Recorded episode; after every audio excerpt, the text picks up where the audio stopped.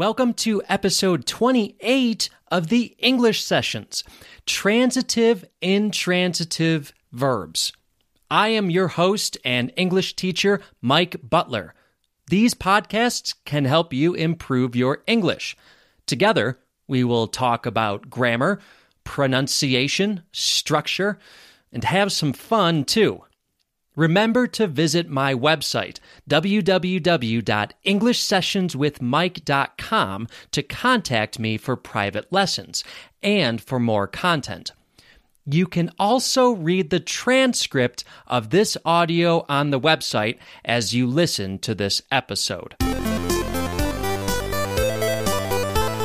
Listen for this word today vice versa. Vice versa is perhaps similar in your language. It is from Latin for literally in turned position, or in other words, the the other way around, the opposite, in reverse. For example, dancers can teach actors a lot, and vice versa. Or actors can teach dancers a lot, and vice versa. My students sometimes ask me, Mike, how do you decide what you are going to talk about on the podcast? I have been teaching English for a long time, and I know what my students need to learn. I know what they need to focus on, or, in other words, pay attention to. Today's topic, transitive and intransitive verbs, is the perfect example of a topic that many students don't often think about, but should think about. In the future, I want to talk a lot more about prepositions. Many learners have problems with prepositions, but did you know that your problem with prepositions may be related to intransitive and transitive verb use? I want you, yes, you, to pause this episode and go listen to episode 18 of the English sessions.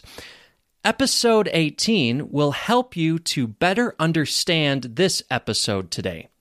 Yes, listen to episode 18 of the English sessions right now. I will wait. Are you back? Okay. Now I'm going to give you a little test. Which is correct in English? Number one, I listen podcasts. Or number two, I listen to podcasts. Are you not sure? Well, Let's talk about it together. We will figure it out together. First, we need to talk about transitive and intransitive verbs. Transitive verbs are verbs that take a direct object. Remember, very basic English sentence structure subject plus verb plus object. I bake cakes. I eat food. I wear clothing. You need that object to complete the sentence. And the object is right after the verb. Intransitive verbs do not need an object. You can have a complete sentence with an intransitive verb and no object. For example, he looked. Past tense looked. He looked. Did he look? Yes, he looked. He looked, I looked, you looked. These are complete sentences. You don't need an object because look is intransitive. Do you know the object? Yes? Okay, then you must introduce it with a preposition. Ah, now, here is the preposition connection. He looked. He looked at the sky. He looked at the dog. At is a preposition. So, with an intransitive verb, we have subject plus verb plus preposition plus object. But remember, grammar has decided that we don't need to know the object with this intransitive verb. He looked is a complete sentence.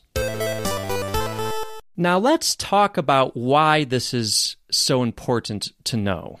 First, it is important to know that a verb is intransitive, like the verb look, because in English, the meaning of the sentence can change with different prepositions.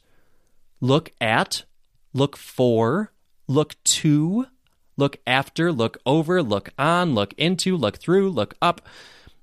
These all have different meanings. If you don't realize that the verb look needs a preposition before the object, then you are missing something very important. I will have an entire episode specifically about look in the future. First, I needed to have an episode about intransitive verbs and the importance of this information. Second, many verbs can be both. Many verbs are sometimes transitive and then other times intransitive. For example, cook. You can say, they cooked. They cooked yesterday. That is correct. Just they cooked. We don't need an object. We don't need to know what they cooked. But you can also say they cooked food. They cooked food. They prepared food with heat. Cook food. So some verbs can be transitive sometimes and intransitive other times. Why is this important? Because with some verbs, the meaning can change when it is used as a transitive verb compared to when it is used as an intransitive verb. I have something else to say that is important about the verbs that can be both.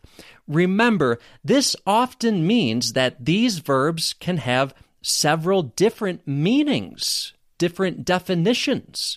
The transitive use can have a very different meaning compared to the intransitive use. Sometimes this is the case, sometimes it's not. Just remember this. The perfect example to give is the verb stop. The meaning of your sentence can change a lot if you use stop as a transitive verb compared to stop as an intransitive verb. Again, I will have an entire episode about stop as well uh, in the future. But today, your homework is to send me examples using stop as a transitive verb and stop as an intransitive verb. Send them to mike at englishsessionswithmike.com or leave a message on the podcast. So remember, some verbs always need an object, transitive verbs, and some verbs don't need an object, intransitive verbs. Email me with any questions. This is important to know. There is a good chance that your native language has transitive and intransitive verbs too. We don't think about it, however, with our native language. We don't think about which verbs are transitive and which verbs are intransitive in our native language. We just know it's right. It feels right. It feels comfortable. Here is the problem, though. Some verbs that are transitive in your native language may be intransitive in English, and vice versa. This can definitely cause confusion. After the break, I will give you the answer to the test and talk about the importance of today's lesson a little bit more.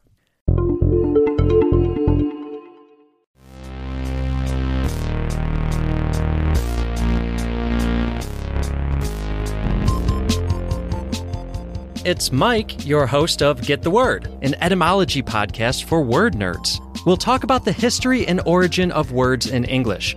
If you're coming over from the English sessions, well, then I'll give you an even bigger welcome, loyal listener. The English Sessions is the podcast I've been doing for a while now for English learners, and, and is where Get the Word was first conceived. I decided to make Get the Word its own podcast since I started to realize I was making content more for native speakers with these etymology episodes, which seemed to warrant its own feed. Don't worry though, for those of you who are English learners, there will still be transcripts of the episodes on the website. Look for details in the show notes. Get the Word, an etymology podcast for word nerds. Available on Spotify, Apple Podcasts, and wherever you get your podcasts.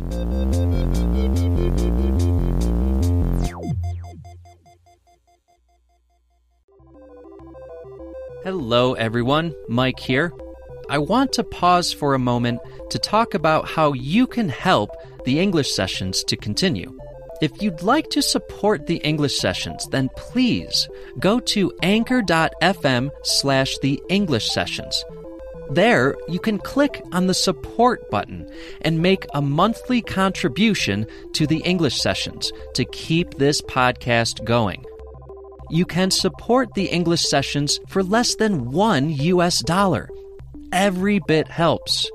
Also, remember, go to www.englishsessionswithmike.com if you are interested in private lessons with me, Mike. Thank you all for supporting this podcast. Back to the test. Which is correct in English? Number one, I listen podcasts. Number two, I listen to podcasts. Did you say number one? Mm-mm, incorrect. Did you say number two? Correct. You listen to podcasts. The verb listen is always intransitive in English. This may be different from your native language. For example, in Spanish, my second language, this is yo escucho podcasts. It is transitive in Spanish, but intransitive in English. It is easy to forget this problem in translation. And then you form a bad habit. The wrong sentence becomes comfortable to you as a learner, unfortunately. After all this, I know what you're thinking. Mike, well, how do I know which verbs are transitive in English and which verbs are intransitive? Go to the website www.englishsessionswithmike.com. The page for this episode will have a list of common transitive verbs, a list of common intransitive verbs, and a list of verbs that are both. Are you surprised by the list? Perhaps there are some verbs in English you have been using incorrectly. Any questions? Write to me at mike at englishsessionswithmike.com. Leave a message for me on the website www.englishsessionswithmike.com and I will play it on the podcast. Make sure to subscribe to this podcast so you won't miss an episode. Visit www.englishsessionswithmike.com for more content. Please rate and review the English Sessions on Apple Podcasts, Spotify, or wherever you get podcasts. Find us on social media Twitter at the E Sessions, Instagram at English Sessions with Mike. Search for the English Sessions on Facebook.